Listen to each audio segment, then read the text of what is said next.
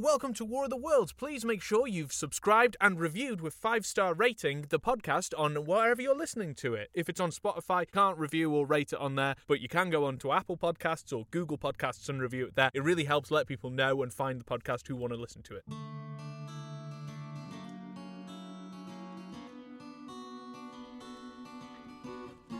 Hello! Welcome to Eddie Hurst's podcast version of the War of the Worlds with me, Eddie Hurst.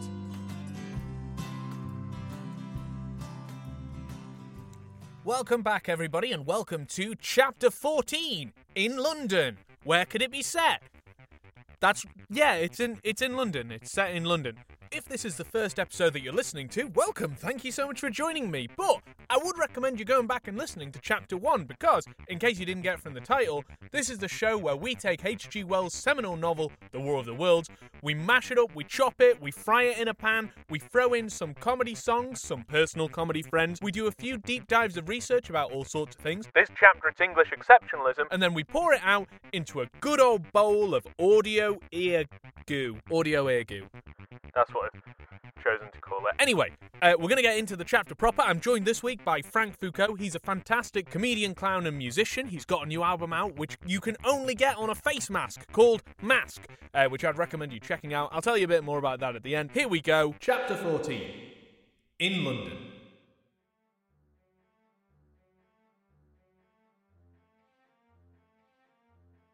My younger brother was in London when the Martians fell at Woking. He was a medical student, working for an imminent examination, and he heard nothing of the arrival until Saturday morning. The morning papers on Saturday contained, in addition to lengthy special articles on the planet Mars, on life in the planets, and so forth, a brief and vaguely worded telegraph, all the more striking for its brevity. Good evening, this is the wireless, and we have received a striking telegram containing quite a brief message. The message is, send nudes. Stop. The Martians, alarmed by the approach of a crowd, had killed a number of people with a quick-firing gun. So the story ran. The telegram concluded with the words, formidable as they seem to be, the Martians have not moved from the pit into which they have fallen and, indeed, seem incapable of doing so. Probably this is due to the relative strength of the Earth's gravitational energy. On that last text, their leader-writer expanded very comfortingly. The role of newspapers, telegrams and generic quotations will be performed by Luke Smith. I have no relationship with War of the Worlds whatsoever. I don't know why you've asked me to do this. Of course, all the students in the Crammer's biology class, to which my brother went that day, were intensely interested. Duderinos, it's me, the explaining lad. Vroom vroom, I'm just in my convertible sports car. You know, I've gotten to a point in my life where I've got more expendable income. The little sproglets have left the old flat, so I can really enjoy myself a little bit more. I have left my wife, but I'm not having a midlife crisis. I just really click with Suzanne. I just really click with her. You know, she has, yes, there is an age difference, about 20 to 30 years, but I don't see age as a number, so, and I think really, if anything, aren't you the one being oppressing your societal views on me? So don't bring your hang-ups over here. Anyway, Crammer's biology class, so a cramming school, like a crammer school, it's a place where people would go to learn a specific thing very quickly, so that's where the phrase cramming for an exam comes from, because you've got to learn lots of a specific thing all at once. So a crammer school is where that came from. It's an actual place that you go for a specific thing. So the brother has an examination and so he'd come here. Alright, okay. Yes, Suzanne. Sorry, we've got to drive. I've got to take her to McAdoo's. I've not had a burger from there in about 15 years when I took the kids to their swimming lessons. It was always an enjoyable time, but they don't talk to me so much anymore. But there were no signs of any unusual excitement in the streets. The afternoon papers puffed scraps of news under big headlines. They had nothing to tell beyond the movement of the troops about the common and the burning of the pine woods between Woking and Weybridge until 8. Then the St. James Gazette, in an extra special edition, announced the bare fact of the interruption of telegraphic communication. This was thought to be due to the falling of burning pine trees across the line. Nothing more of the fighting was known that night. The night of my drive to Leatherhead and back. Hey, we've got a new feature that I'm going to introduce called Parallel Lives. It's when things are the same as they are back then. So there's a mention of scraps of news under big headlines, and that's a little bit like nowadays, isn't it? You know, and you see breaking news now, and it's like there's the headline, and then there's nothing else underneath it, and often it's just a rumour, it's a bit of clickbait. That happened then, didn't it? So, you know, that's not a new thing. My brother felt no anxiety about us, as he knew from the description in the papers that the cylinder was a good 2 miles from my house. He made up his mind to run down that night to me, in order, as he says, to see the things before they were killed. He dispatched a telegram, which never reached me, about 4 o'clock, and spent the evening at a music hall. Sounds like he's having a great time. Good for him. In London, also, on Saturday night there was a thunderstorm, and my brother reached Waterloo in a cab. On the platform, which the midnight train usually starts, he learned, after some waiting, that an accident prevented trains from reaching Woking that night. The nature of the accident he could not ascertain. Indeed, the railway authorities did not clearly know it that time. Oh, bloody hell, there's a shocker. I mean, I may as well throw in another one of these. Because train lines are often not very good at conveying information to passengers now, are they? It's a bit of a thankless job running a train line, I think, because if the trains run normally, it's like, well, good, that's your job. And if you have any problems, which is likely because it's a big logistical thing to do, you get it in the neck. Still, bloody annoying when you've paid so much for a ticket, innit, that they just muck around with it, you know? I'm just saying that, you know, some problems back then do translate to now. Jeez, get off my back.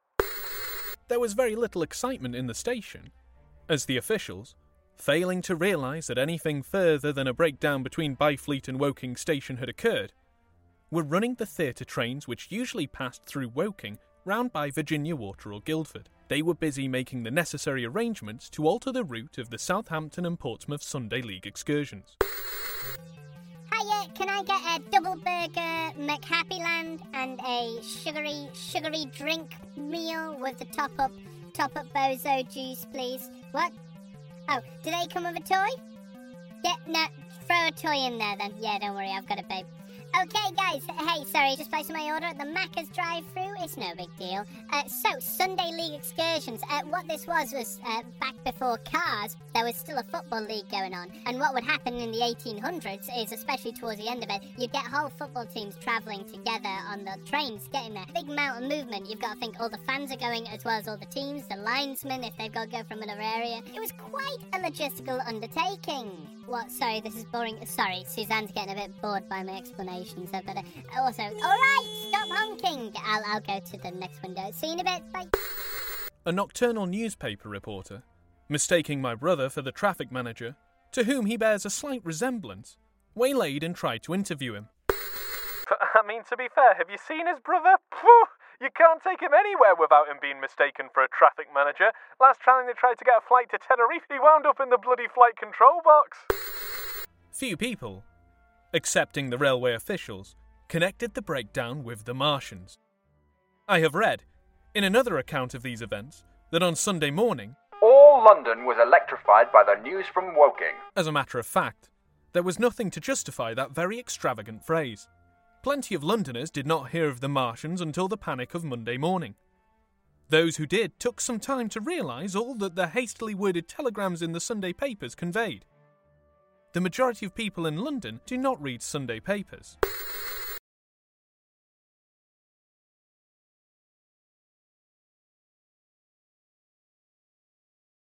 Are you aware of Martians, like, as a concept? Am I aware of Martians as a concept? I'll have to go into my mind palace for a second. Martians are people from Mars, things from Mars. Yeah, that's it. Do you know what a newspaper is? I have heard of newspapers, yeah. Okay, great. Do you like? What do you think about them? What do I think of newspapers? I think they're all right. That's what I think of them. I'm just an opinionated guy, I guess. I would like to apologise to any listeners who sort of heard that and were a little offended, but yeah, you know, when you ask Frank on, you do get the loudest mouth in the biz. Yeah. So this is one of the chapters that H.G. Wells does, where it's like, like when you listen to the news or something, and it goes, and what do the papers say?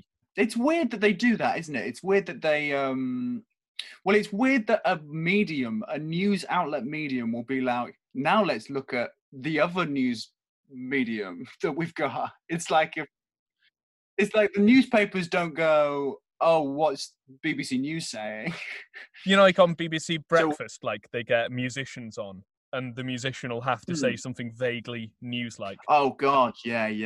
I think it's like that, but for newspapers. It's just great synergy, man. We're looking at Victorian newspapers, and so I collected some of the craziest stories from Victorian times, some of the top headlines of the day, and I've also made up a few that I've put in there. Hello. So what we're going to do, Frank, is I'm going to read out the headline for you. Mm-hmm. I can give you a little bit more information if you want it.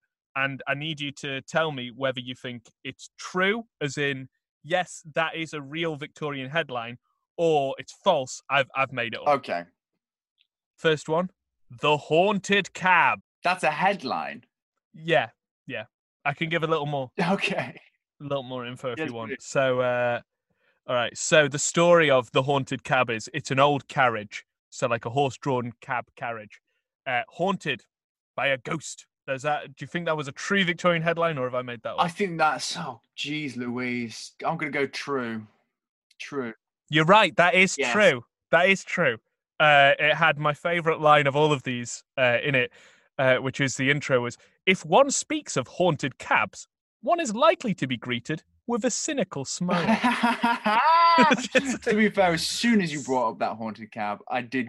I saw your cynical smile. Yeah. I couldn't help myself. Okay, number two, headline, Terrified to Death by Donkey. More info, please. All right, so, yeah. It's a farmhand in Victorian times, obviously, who got a heck of a fright from a donkey and then ran away and passed out and died of exhaustion. False. No way. It's true. What? It's true.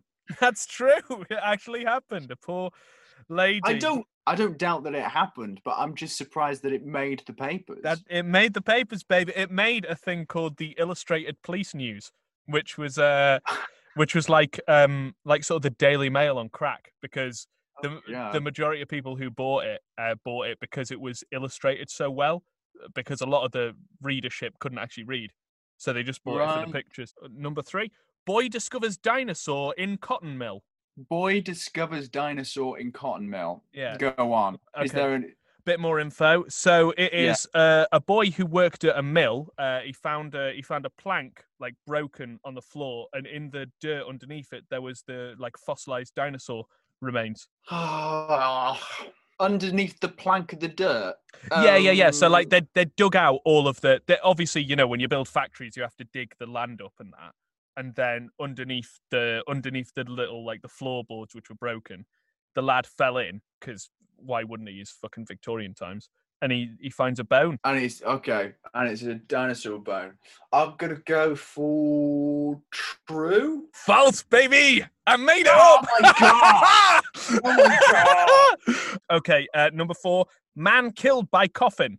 I mean, I've got an instinct, but I want to hear more. Okay, so a pallbearer, he trips in a divot in the grave, and the coffin smashes him in. Oof. If that's true, what do you do in that scenario? What do you just leave him there, like, because he's already like in the ground? You might as well just like bury. Yeah. No, they wouldn't have done that, would they? They would have taken him out and then put him in his separate coffin, and then. It's probably quite expensive to the plot of land that you have to pay for is quite expensive. So, but maybe he gets a staff discount. True. You would expect so. At least 10%. I'm gonna go true, actually. Absolutely right. True, true. He stormed it. Okay, number 5. Dog given knighthood for saving Lord. Ooh, what a lovely story. It's a nice feel good, isn't it? I can't imagine they would have given a dog a knighthood. In the Queen Victoria wouldn't have given a dog a knighthood, right? She did love animals, though. I don't know anything about Queen Victoria. And that's how she likes it. What, is there more? Have you got more info on that? It's the Lord was Lord Walsingham. Okay. And it was that. I mean, it's, I don't know how much. So the dog, it was his dog, basically. And he took him to the train station. And the dog kicked up such a fuss. He didn't go on the train, which then crashed and loads of people died on it. So, bit tenuous. Oh, I'm going to go true. I made it up, baby! What? What? There was so many details. You just reeled me in. I'm sorry. I spent far too much time coming up. I reckon I probably did more writing than the actual journalists of these headlines did. Okay, so last one. Man killed by his own invention. Okay, what's the invention?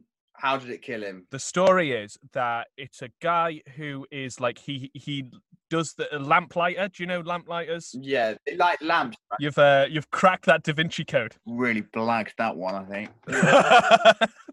think. So the lamplighter, like, they have to get up at antisocial hours. So he designed for himself this invention that's like an alarm clock, but they didn't have alarm clocks then. So at a certain time, his shelf comes down and hits the bed. That wakes him up. But one night he has guests over on a New Year's Eve. He moves his bed out the way. All the guests come in. He has a party. They leave. And then because he's quite drunk, he puts the bed back but doesn't really look where he's going. The alarm clock, like the stone rock ball thing, smashes his head. False. Surely false. It's true. What? True. Yeah. That was the most... It's the most bullshit one. It's more bullshit than the haunted cab. Yeah. I don't know. There's so many questions. When I was trying to find, trying to research actual headlines, the majority of them were all death. Right. And it was really, I thought, right, this is going to be fucking bleak. If I'm going to have to make some up. Because if we just do true and false with real headlines, they're all like, man died of swallowing mouse. It's a total horror show. I think you did okay there. You got a few right. Were you keeping score? Yes, I was keeping score. Shit. So you got 2 out of... You got 2 out of 6. That's. I'm pretty sure that's garbage. I'm pretty sure that's terrible. But I think 2 out of 6 is fine. I think you've done all right, mate. I wouldn't worry. No, I'll be awake tonight thinking about it. Thinking about how you lured me in with that dog story. The habit of personal security, moreover, is so deeply fixed in the Londoner's mind, and startling intelligence so much a matter of course in the papers, that they could read without any personal tremors. About 7:00 last night, the Martians came out of the cylinder and, moving about under an armour of metallic shields, have completely wrecked Woking station with the adjacent houses and massacred an entire battalion of the Cardigan regiment. No details are known. Maxims have been absolutely useless against their armour. The field guns have been disabled by them. Flying hussars have been galloping into Chertsey. The Martians appear to be moving slowly towards Chertsey or Windsor. Great anxiety prevails in West Surrey, and earthworks are being thrown up to check the advance Londonward. That was how the Sunday Sun put it, and a clever and remarkably prompt handbook article in the Referee compared the affair to a menagerie suddenly let loose in a village. Okay, so we all know what the Sunday Sun is. It's a boo, not keen on that. Load of nonsense, still surviving, but the Referee was a newspaper that was primarily based around sport, so I guess the point that H.G. Wells is making here is that if even a sports paper is reporting on this, it must be quite the shocker. Also, I mean, big shout out to the imagery of a menagerie being let loose in a village. It's like you're just in this English village and then all of a sudden loads of peacocks descend on you, and that's comparable to a Martian invasion. Brilliant. Oh my god! Quickly give them the planet! No one in London knew positively of the nature of the armoured Martians. and there was still a fixed idea that these monsters must be sluggish. Crawling, creeping painfully. Such expressions occurred in almost all the earlier reports. None of the telegrams could have been written by an eyewitness of their advance. The Sunday papers printed separate editions as further news came to hand, some even in default of it. But there was practically nothing more to tell people until late in the afternoon, when the authorities gave the press agencies the news in their possession. It was stated that the people of Walton and Weybridge, and all the district, were pouring along roads Londonward, and that was all. My brother went to church at the Foundling Hospital in the morning. Okay, so, this could be an explaining lad bit, but to be honest, I think he's got quite a bit on his plate, this chapter, with Suzanne and that. That whole relationship makes me feel uncomfortable, quite frankly, so I didn't want to bother him too much. But the Foundling Hospital, it's not just strictly a hospital. It's like a building for the welfare and care of founded or deserted children, so they could be orphans or children that were just left behind or lost in some way. They could be ill, or it could just be for the general care of them. But I don't know about you, but whenever in this book I hear anything involving the words deserted children or orphans, I just think that hospital's gonna be in for it, innit? I'm worried about them. Still in ignorance of what had happened on the previous night. There he heard allusions made to the invasion. And now I ask you to join us in prayer as we say, "Oh Lord, don't let these Martians that are absolutely here get us and bop us on our noses. Please protect us from these Martians invading us. Amen." Amen. I wonder what he's talking about. And a special prayer for peace. Coming out, he bought a Referee. He became alarmed at the news in this, and went again to Waterloo Station to find out if communication were restored. The omnibuses, carriages, cyclists, and innumerable people walking in their best clothes seemed scarcely affected by the strange intelligence that the news vendors were disseminating. People were interested, or, if alarmed only on account of the local residents. Well, absolutely no need for a parallel lives. Could you imagine nowadays if we heard about some form of threat or illness, like a sort of a disease of invasion passing across the world, and we didn't do anything about it until it was right on our doorstep? Definitely not something that would have happened now for the last year or something, is it? At the station, he heard for the first time that the Windsor and Chertsey lines were now interrupted. The porters told him that several remarkable telegrams had been received in the morning from Byfleet and Chertsey stations, but that these had abruptly ceased. My brother could get very little precise detail out of them. There's fighting going on about Weybridge, was the extent of their information. Now come on, man, I'm going to need more information than that. Are you talking about the Martian invasion that's been in the news so much and is possibly, by context, the only fighting you could possibly mean? Or do you mean regular kangaroo boxing? Lord above. The train service was now very much disorganised. Quite a number of people who had been expecting friends from places on the Southwestern network were standing about the station. One grey-haired old gentleman came and abused the Southwestern company bitterly to my brother. "It wants showing up," he said. "Yes, that'll fix your problems. Complain bitterly at somebody who has no information. You've figured them out right and proper."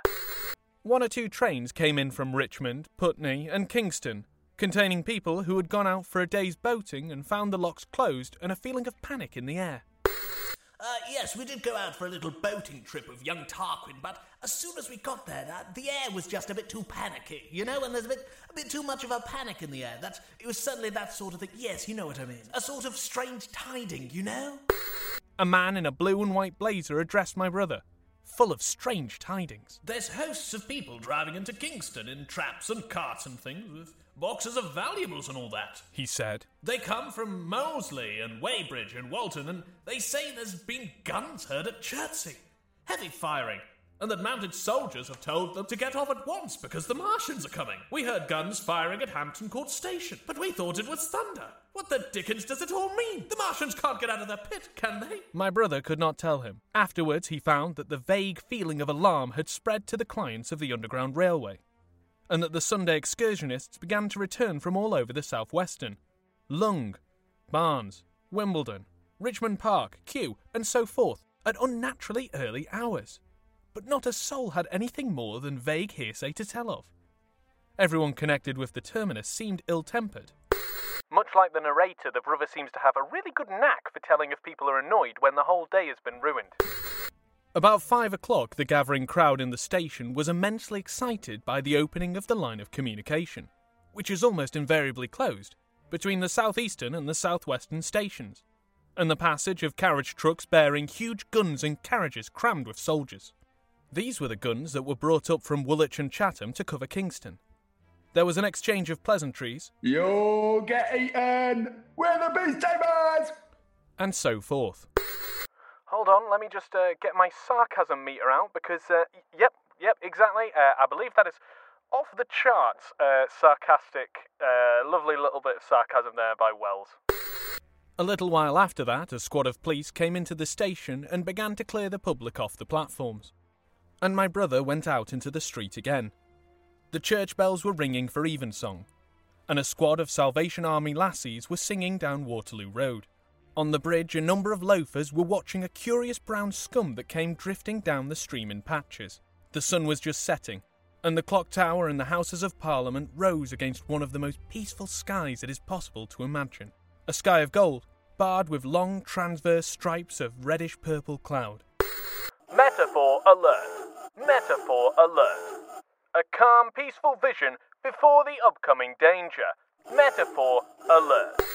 There was talk of a floating body. One of the men there, a reservist he said he was, told my brother he had seen the heliograph flickering in the west. In Wellington Street, my brother met a couple of sturdy roughs who had just been rushed out of Fleet Street with still wet newspapers and staring placards. Shout out for the name Sturdy Roughs, that was actually the name of my Shakespeare-inspired rap group. Dreadful catastrophe! They bawled one to the other down Wellington Street. Fighting at Weybridge, full description, repulse of the Martians, London in danger. He had to give 3p for a copy of that paper. Would that be a threepence? I think that's threepence. It's 3p, threepence. I'm just going to look, because so 3p is a British coin, but is it... Yes, it is. He paid a threepence. A threepenny bit. Why would you turn up? I mean, he wouldn't... Wells isn't to know that money would change, despite the fact he can tell the future in so many other ways, but I don't understand why you'd throw up the chance to say threepence. He threw a threepence for the copy of the papier. That's what I would have said. And that's probably why I don't have a seminal sci-fi novel. Then it was, and then only, that he realised something of the full power and terror of these monsters. He learned that they were not merely a handful of small, sluggish creatures, but they were minds swaying vast mechanical bodies, and that they could move swiftly and smite with such power that even the mightiest guns could not stand against them. They were described as vast, spider-like machines nearly 100 feet high, capable of the speed of an express train and able to shoot out of a beam of intense heat. Masked batteries, chiefly of field guns, had been planted in the country about Horsell Common, and especially between Woking District and London. 5 of the machines had been seen moving towards the Thames, and one, by a happy chance, had been destroyed. In the other cases, the shells had missed, and the batteries had been at once annihilated by the heat rays. Heavy losses of soldiers were mentioned, but the tone of the dispatch was optimistic. Yeah, okay, I mean, yeah, we did lose a lot of men, and they do seem a pretty unstoppable force, but what I would like to say is that a lot of those guys that died were pretty stinky boys, so it's quite good we got rid of them, and, you know, the less equipment that we have, the cheaper it is to run the military, so we're saving money there, that's good, and, you know, I don't think it's a cause for concern. I think actually this is, in the long term, going to be all good news. The Martians had been repulsed. They were not invulnerable. They had retreated to their triangle of cylinders again, in the circle about Woking. Signallers with heliographs were pushing forward upon them from all sides. Guns were in rapid transit from Windsor, Portsmouth, Aldershot, Woolwich, and even from the north, among others. Long wire guns of 95 tons from Woolwich. Altogether, 116 were in position, or being hastily placed, chiefly covering London. I've had a little read of the chapter, and it seems like the Martians landing has really only affected, like, places west of London. And I feel like the rest of the world it's really not that much of an issue like anywhere else. Like, I don't understand. Hey, check it out! Other parts of England! Look, we're getting a mention of leaving the London commuter belt. Look what we got. We got Southampton, Portsmouth, the North. And actually, that's everything mentioned on the list so far. To be fair, the North that they mentioned could just be Northwest London. Hey, that's slightly more diverse than before, right? You know, it's kind of like having a potato waffle on a plate of chips. Like, I mean, sure, they're all potato, but it's a bit different, innit? What Frank just brought up is something that I always find a bit weird about the War of the Worlds, and especially so far as we've been reading it, is that whilst it's called the War of the Worlds, it's really more the war of a 75-mile radius of a single country and Mars. So really, the title should be Martians Attack London and a Bit of Surrey, which I will admit is nowhere near as exciting a title. But why is this? Why did H.G. Wells say it's a War of the Worlds, but then just have it set in the capital of one single country? I mean, well, of course, there's the reason that, as this is meant to be subverting the colonial invasion story, and the largest colonial power of the time was London, it kind of makes sense that it would be set there. What? You mean to tell me, a London man, that I am being invaded? By foreigners, you say? But women to be the invaders? Oh, Herbert George, what a tricksy caprice, take all my money. But like, on a practical level, of everywhere in the world to initially invade, why would you choose a tiny little island that's difficult to travel outside of, right? Like, it's seen as a major achievement that the Martians have machines that can actually move quickly on the ground. There's no mention of them having boats or airplanes or any form of flight. Why not land in, like, Central Europe or America? I mean, heck, even land in one of the landlocked colonies that Britain rules. There's loads of places to take over, and they're all really close to each other. Well, the reason for this, I think, is an example of the great British pastime called British exceptionalism, or English exceptionalism, nota bene. Throughout this deep dive, I might be interchanging British with English. This is because whilst it's often referred to as British exceptionalism, it really refers to the historic imperial sovereign rule of England across the rest of the Isles. Throughout history, Scotland, Wales and Ireland have been invaded and mucked around by the English, so this isn't to say that Britain is England, because it isn't. This is just in terms of the idea of exceptionalism that's a largely English feature and often referred to as British. But what the hell is exceptionalism even supposed to mean? According to Richard T. Ashcroft and Matt Bever, it's a Whiggish view of the world that valorises the evolution and exportation of the British political institutions, values and ideas. Or from Charles Reed, it's a unique mythology of belonging. Well, that clears that up, guys. Should we get back to the book, yeah? Alright, I guess we'll explain a bit more. Exceptionalism, in a general sense, is the idea of something being exceptional.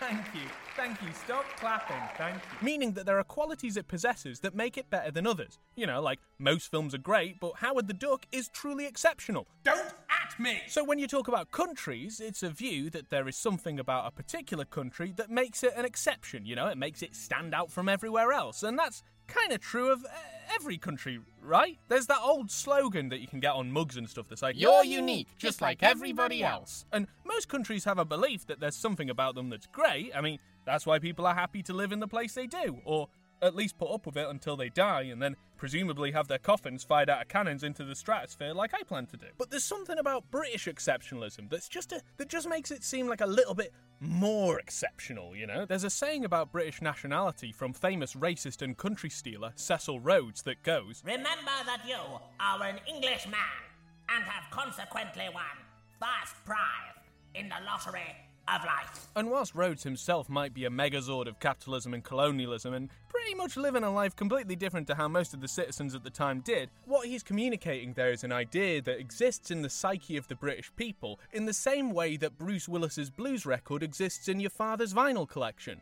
Like, you don't notice it at first, but once you've seen it, that is pretty much all you can see on that shelf. Seriously, he made like a blues persona called the Bruno. It's bonkers. And it seems like it's come back with a vengeance over the past few years, thanks to, or maybe it's just illustrated by, Brexit. And look, I'm not going to talk about Brexit a lot, as for the past few years, the only thing that's been able to stop the total shit show of leaving the EU has been an actual global pandemic. But there's little else that can show Britain's view of itself in terms of the rest of the world than the idea that we think that our nation is such an economic powerhouse that not only will it survive, but excel by leaving a large collection of much bigger and more resource-rich countries and striking out on our own with trade deals that we can negotiate much better than them because of, and let me just check my notes, being Britain. So where has exceptionalism come from? Why is it so pervasive in England? Well, in what risks to be the chorus for this podcast, it's because of colonialism. No, not the study of colons, the creating of colonies. What? Why would you think it's about butts? Going to distant unknown lands where no human, I mean except for all the humans that were living there for centuries beforehand, has ever stepped. The time when we as sea pirates began to rob and cheat those who were there before us. Whereas in the first chapter we looked at how science, by using evolution and genetic theory, convinced Britain that it was appropriate to go and colonise places because you could make a horrendous claim that non-white people weren't the same species, the other argument on this coin is a moral reason to go over to these lands to save, educate and free these people. I mean, just imagine as I was saying that I'm putting quotation marks over them to show that I don't actually think that. But the idea of going over with a more advanced society and technology isn't just an exclusively English idea. I mean, most European powers at that time were travelling across the world and slicing and dicing up according to what lands they grabbed and held first. To quote the author of Orientalism, Edward Said, "Every single empire in its official discourse has said it is not like all the others, that its circumstances are special. It has a mission to enlighten, civilise, bring order and democracy." Looking at that considerable cover of the globe, all starting from a little tiny island, makes a narrative that says that there must be something exceptional about Britain in order to have done what it did. And when you've got all that land, how do you keep the colonists and natives from revolting?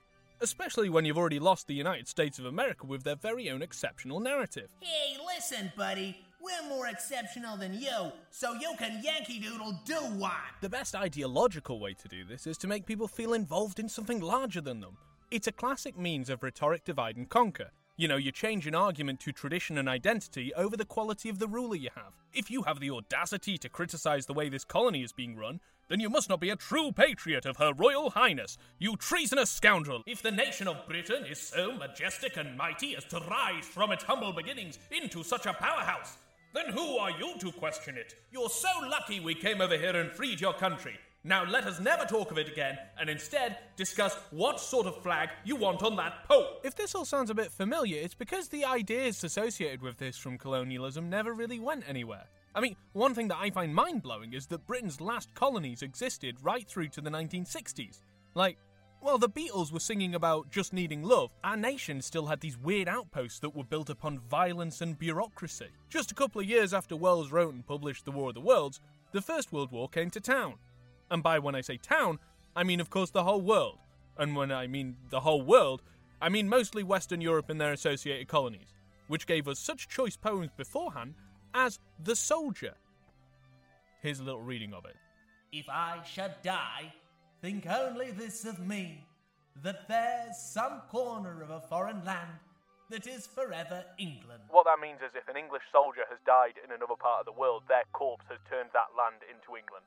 And I think this really summarises the belief that England could transform the very ground its subjects stepped on. And then, of course, World War II happens, and our victory, Britain's victory, single-handedly must be a result of the island's tenacity, and not the fact that at the time of the Second World War we were the largest colonial power in the world still, and also we had a lot of allies we were working with, and even the countries that Germany occupied were actually doing a pretty good job of a resistance as well. And that's not to trivialise individual sacrifice and lives that were lost, not at all. It's just to say that actually there were lots of people involved in World War II and not just a single nation. And even within that nation, there were actually lots of different areas across the world that would be counted as Britain within the war force. To go back to the book, there's something very exceptionalist in the idea that England being invaded and overrun would constitute a terrifying domination of Earth from Martians. And that's not to say that I think that Herbert George was a tub-thumping nationalist who'd go out in a St. George's suit with a British bulldog. You know, I mean, I doubt he'd have his ringtone as God Save the Queen.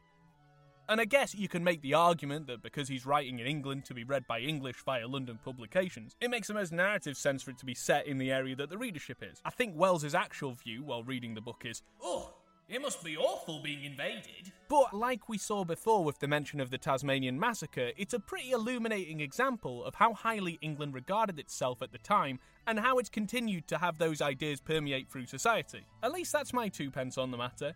Or would that be 2p? Let me have a... Look, yeah, 2p. A 2p! Never before in England had there been such a vast or rapid concentration of military material. Any further cylinders that fell, it was hoped, could be destroyed at once by high explosives, which were being rapidly manufactured and distributed. No doubt, ran the report, the situation was of the strangest and gravest description, but the public was exhorted to avoid and discourage panic. No doubt the Martians were strange and terrible in the extreme, but at the outside there could not be more than 20 of them against our millions. The authorities had reason to suppose, from the size of the cylinders, that at the outside there could not be more than 5 in each cylinder. 15 altogether. Okay, so let's just do a little maths check there. So we've got 3, and that's times by 5, so that does... Yep, that gives us 15. Yep, 15's right, that's it. And one at least was disposed of, perhaps more. Oh my god, are you kidding? Alright, okay, so 15, take away the 1, that's 14. Fine, we're at 14, okay. The public would be fairly warned of the approach of danger, and elaborate measures were being taken for the protection of the people in the threatened southwestern suburbs. And so, with reiterated assurances of the safety of London and the ability of the authorities to cope with the difficulty, this quasi-proclamation closed. Martians? Here? Invading? Oh, but the authorities said they think they can cope with it and probably Oh, well, I'll just carry on. No need for any panic at all then. I'll just carry on with my average old day. It's only a bunch of bloody aliens come from outer space. Not even worth putting the shoes on. This was printed in enormous type on paper so fresh it was still wet. And there had been no time to add a word of comment. It was curious, my brother said, to see how ruthlessly the usual contents of the paper had been hacked and taken out to give this place. I mean, I normally only buy newspapers for the comic strips, so I was very disappointed to find Garfield wasn't there and it was all about Martians. Very curious. All down Wellington Street, people could be seen fluttering out the pink sheets and reading, and the Strand was suddenly noisy with the voices of an army of hawkers following these pioneers. Men came scrambling off buses to secure copies. Certainly this news excited people intensely, whatever their previous apathy. The shutters of a map shop in the Strand were being taken down, my brother said, and a man in his Sunday raiment, lemon yellow gloves even, was visible inside the window hastily fastening maps of Surrey to the glass. Going along the Strand to Trafalgar Square, the paper in his hand, my brother saw some of the fugitives from West Surrey. There was a man with his wife and 2 boys and some articles of furniture in a cart such as greengrocers use. He was driving from the direction of Westminster Bridge, and close behind him came a hay wagon with 5 or 6 respectable-looking people in it, and some boxes and bundles. The faces of these people were haggard, and their entire appearance contrasted conspicuously with the Sabbath-best appearance of the people on the omnibuses. Imagery alarm! Imagery alarm! Contrast between the haggard faces of the new arrivals facing the Martian invasion with that of the carefree formal life of the Londoners. Imagery alarm! People in fashionable clothing peeped out at them from cabs. They stopped at the square as if undecided which way to take, and finally turned eastward along the Strand. Some way behind these came a man in workday clothes, riding one of those old-fashioned tricycles with a small front wheel. He was dirty and white in the face. Like narrator, like brother, even when somebody has seen the greatest horrors of their life, all he can talk about is how horrible his appearance is. My brother turned down towards Victoria, and met a number of such people. He had a vague idea that he might see something of me. He noticed an unusual number of police regulating the traffic. Some of the refugees were exchanging news with the people on the omnibuses. One was professing to have seen the Martians. Boilers on stilts, I tell you. Striding along like men. Most of them were excited and animated by their strange experience. I could tell at this point that the refugees from war were upset. Beyond Victoria, the public houses were doing a lively trade with these arrivals. At all the street corners, groups of people were reading papers, talking excitedly, or staring at these unusual Sunday visitors. They seemed to increase as night drew on, until at last the roads, my brother said, were like Epsom High Street on a derby day. My brother addressed several of these fugitives and got unsatisfactory answers from most. Please, sir, can you help? I've got no home anymore, it was blown up. Now see here, I asked you in good faith for the name of the head Martian, and all I hear is whining. Well, I say good day to you, sir. Most unsatisfactory. None of them could tell him any news of Woking except one man, who assured him that Woking had been entirely destroyed on the previous night. I come from Byfleet, he said. A man on a bicycle came through the place in the early morning and ran from door to door warning us to come away. Riding a bike? Definitely wasn't the narrator then. Way-oh! Then came soldiers. We went out to look and there were clouds of smoke to the south. Nothing but smoke and not a soul coming that way. Then we heard the guns at Chertsey and folks coming from Weybridge. So I've locked up my house and come on. At that time, there was a strong feeling in the streets that the authorities were to blame for their incapacity to dispose of the invaders without all this inconvenience. About 8 o'clock, a noise of heavy firing was distinctly audible all over the south of London. My brother could not hear it for the traffic in the main thoroughfares, but by striking through the quiet back streets to the river, he was able to distinguish it quite plainly. He walked from Westminster to his apartments near Regent's Park. About 2. He was now very anxious on my account, and disturbed at the evident magnitude of the trouble. His mind was inclined to run, even as mine had run on Saturday, on military details. He thought of all those silent, expectant guns, of the suddenly nomadic countryside. He tried to imagine boilers on stilts 100 feet high. And why don't you at home too, you know? I think this is H.G. Wells' moment to just take stock and think of what a boiler would look like if it was higher up than you'd previously expected it, with some stilts or somewhere. You got it? Yeah, it's not that difficult. There were 1 or 2 cartloads of refugees passing along Oxford Street, and several in the Marylebone Road, but so slowly was the news spreading that Regent Street and Portland Place were full of their usual Sunday night promenaders, albeit they talked in groups, and along the edge of Regent's Park there were as many silent couples walking out together under the scattered gas lamps as ever there had been. The night was warm and still, and a little oppressive. The sound of guns continued intermittently, and after midnight there seemed to be sheet lightning in the south. Remember that? Lightning? You know what that means? It means probably Martians, innit? It's not, you've had lightning popping up a lot whenever Martians are knocking around, so, just brace yourself, because I think that's got something to do with them. There's no joke here, so how about this one? I went to the gym the other day and I saw 2 real dudesons working out, and I went, hey, beefcakes, you want to see a real man? And then I showed them how to balance work and family life commitments. There you go. He read and reread the paper, fearing the worst had happened to me. He was restless, and after supper prowled out again aimlessly. He returned and tried in vain to divert his attention to his examination notes. He went to bed a little after midnight, and was awakened from lurid dreams in the small hours of Monday by the sound of door knockers, feet running in the street, distant drumming and a clamour of bells. Red reflections danced on the ceiling. For a moment he lay astonished, wondering whether day had come or the world gone mad. Then he jumped out of bed and ran to the window. His room was an attic, and as he thrust his head out, up and down the street there were a dozen echoes to the noise of his window sash, and heads in every kind of night disarray appeared. He means pyjamas, but like back in the day you'd wear a hat in your pyjamas, so imagine those little nightcap, like the little Ebenezer Scrooge nightcap that he wear with the... Imagine that, but like a different, like a whole variety of those. Got him? Okay. Inquiries were being shouted. They're coming! Bawled a policeman, hammering at the doors. The Martians are coming! The Martians are coming! And hurried to the next door. American listeners will know this way better than the British listeners, but as I was reading this, all I could think of was the legend of Paul Revere, who's like this guy who goes on a horse and shouts, "The British are coming!" as he runs from town to town, and it's like a famous story of how he alerted the Americans to the British invasion. But in my head, it's just a Cockney policeman going, "The Martians are coming! The Martians are coming!" And that amused me, so I thought I'd share it with you, and I hope it amuses you in any way, shape or form. And if not, let's just go back to the book and forget we said this. The sound of drumming and trumpeting came from the Albany Street barracks, and every church within earshot was hard at work killing sleep with a vehement, disorderly tocsin. Wake up! Wake up! Wake up! Wake up! Wake up! Wake up! Wake up! Wake up!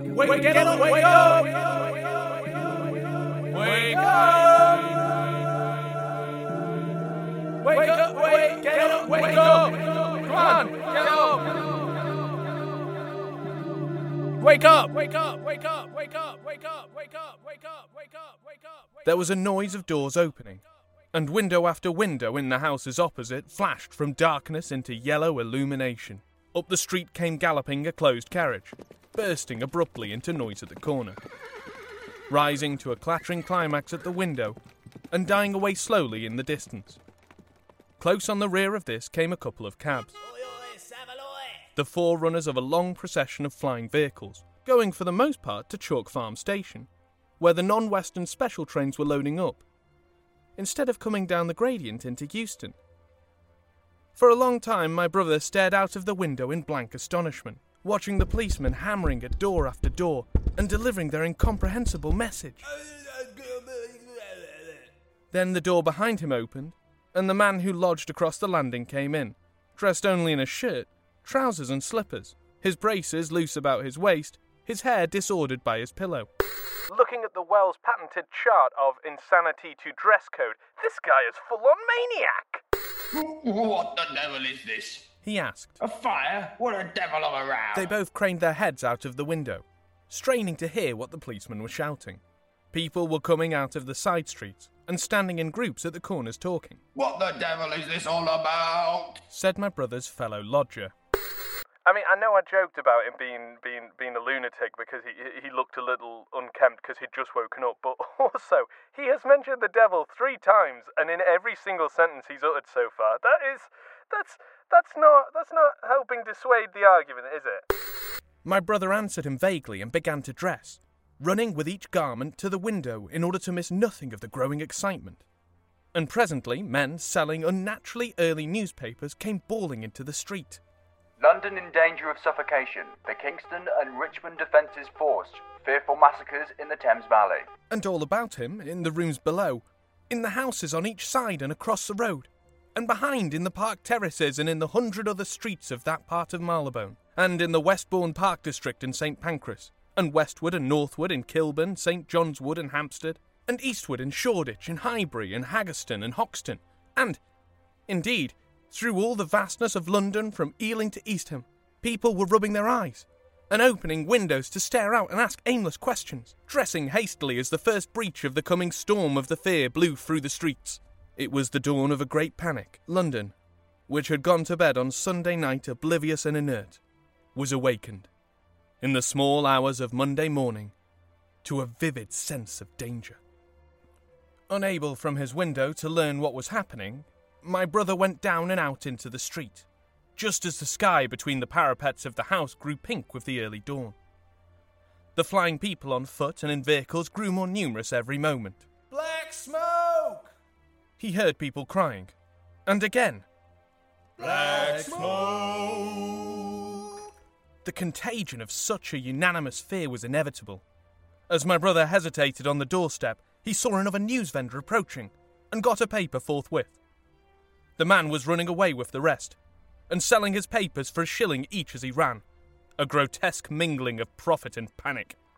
Oh, I ask you, is there any better type of mingling? I don't think so. And from this paper, my brother read that catastrophic dispatch of the Commander-in-Chief.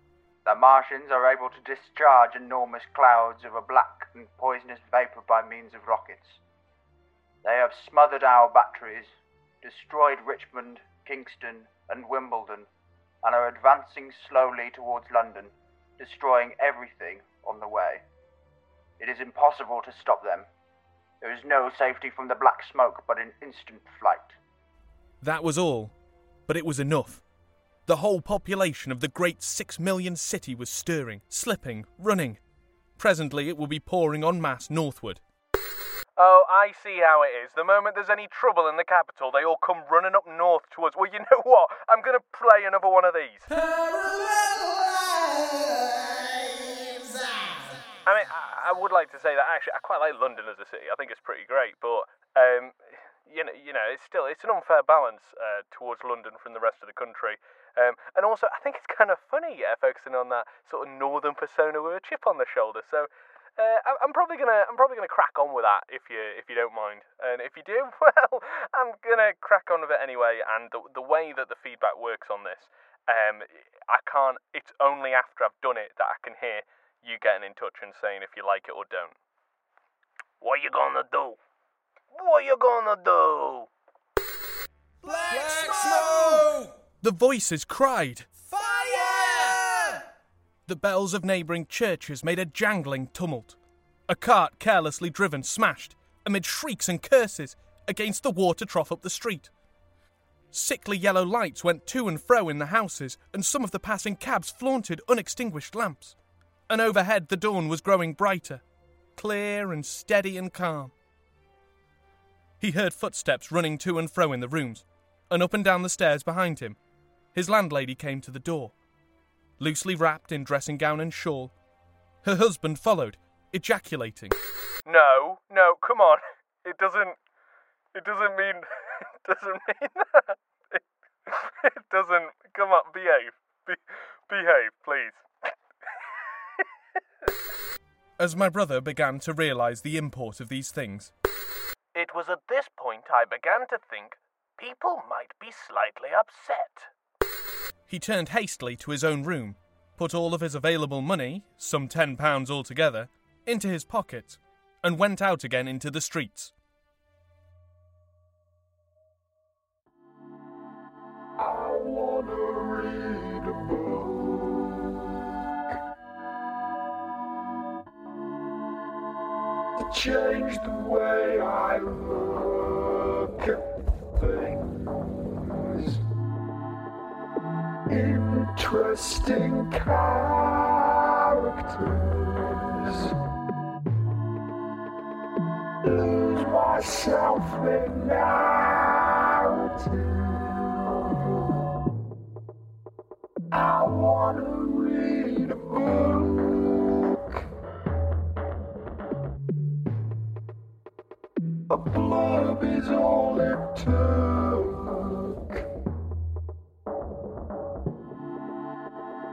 Cranny or a nook.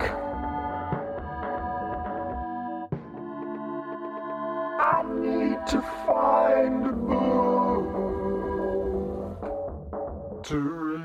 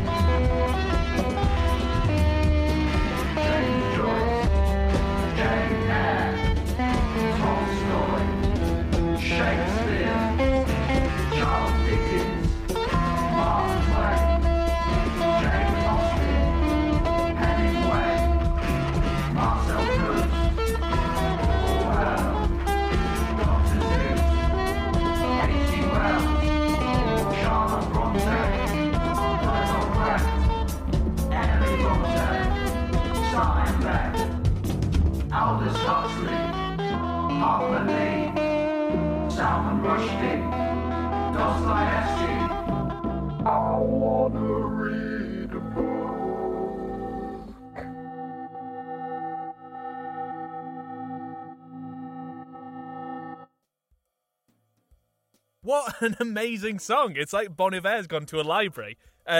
One of the things that I find really exciting about this show is that now I'm starting to get a lot of my musical comedy friends on, and it's such a joy and a treat to hear how they're taking on the War of the Worlds and books and, you know, anything, any idea that takes a fancy from reading it. That was by Frank Foucault. You can follow him on Twitter, on Instagram, on Facebook, at Frank Foucault, and he's got a new album out at the moment that you can order called Mask.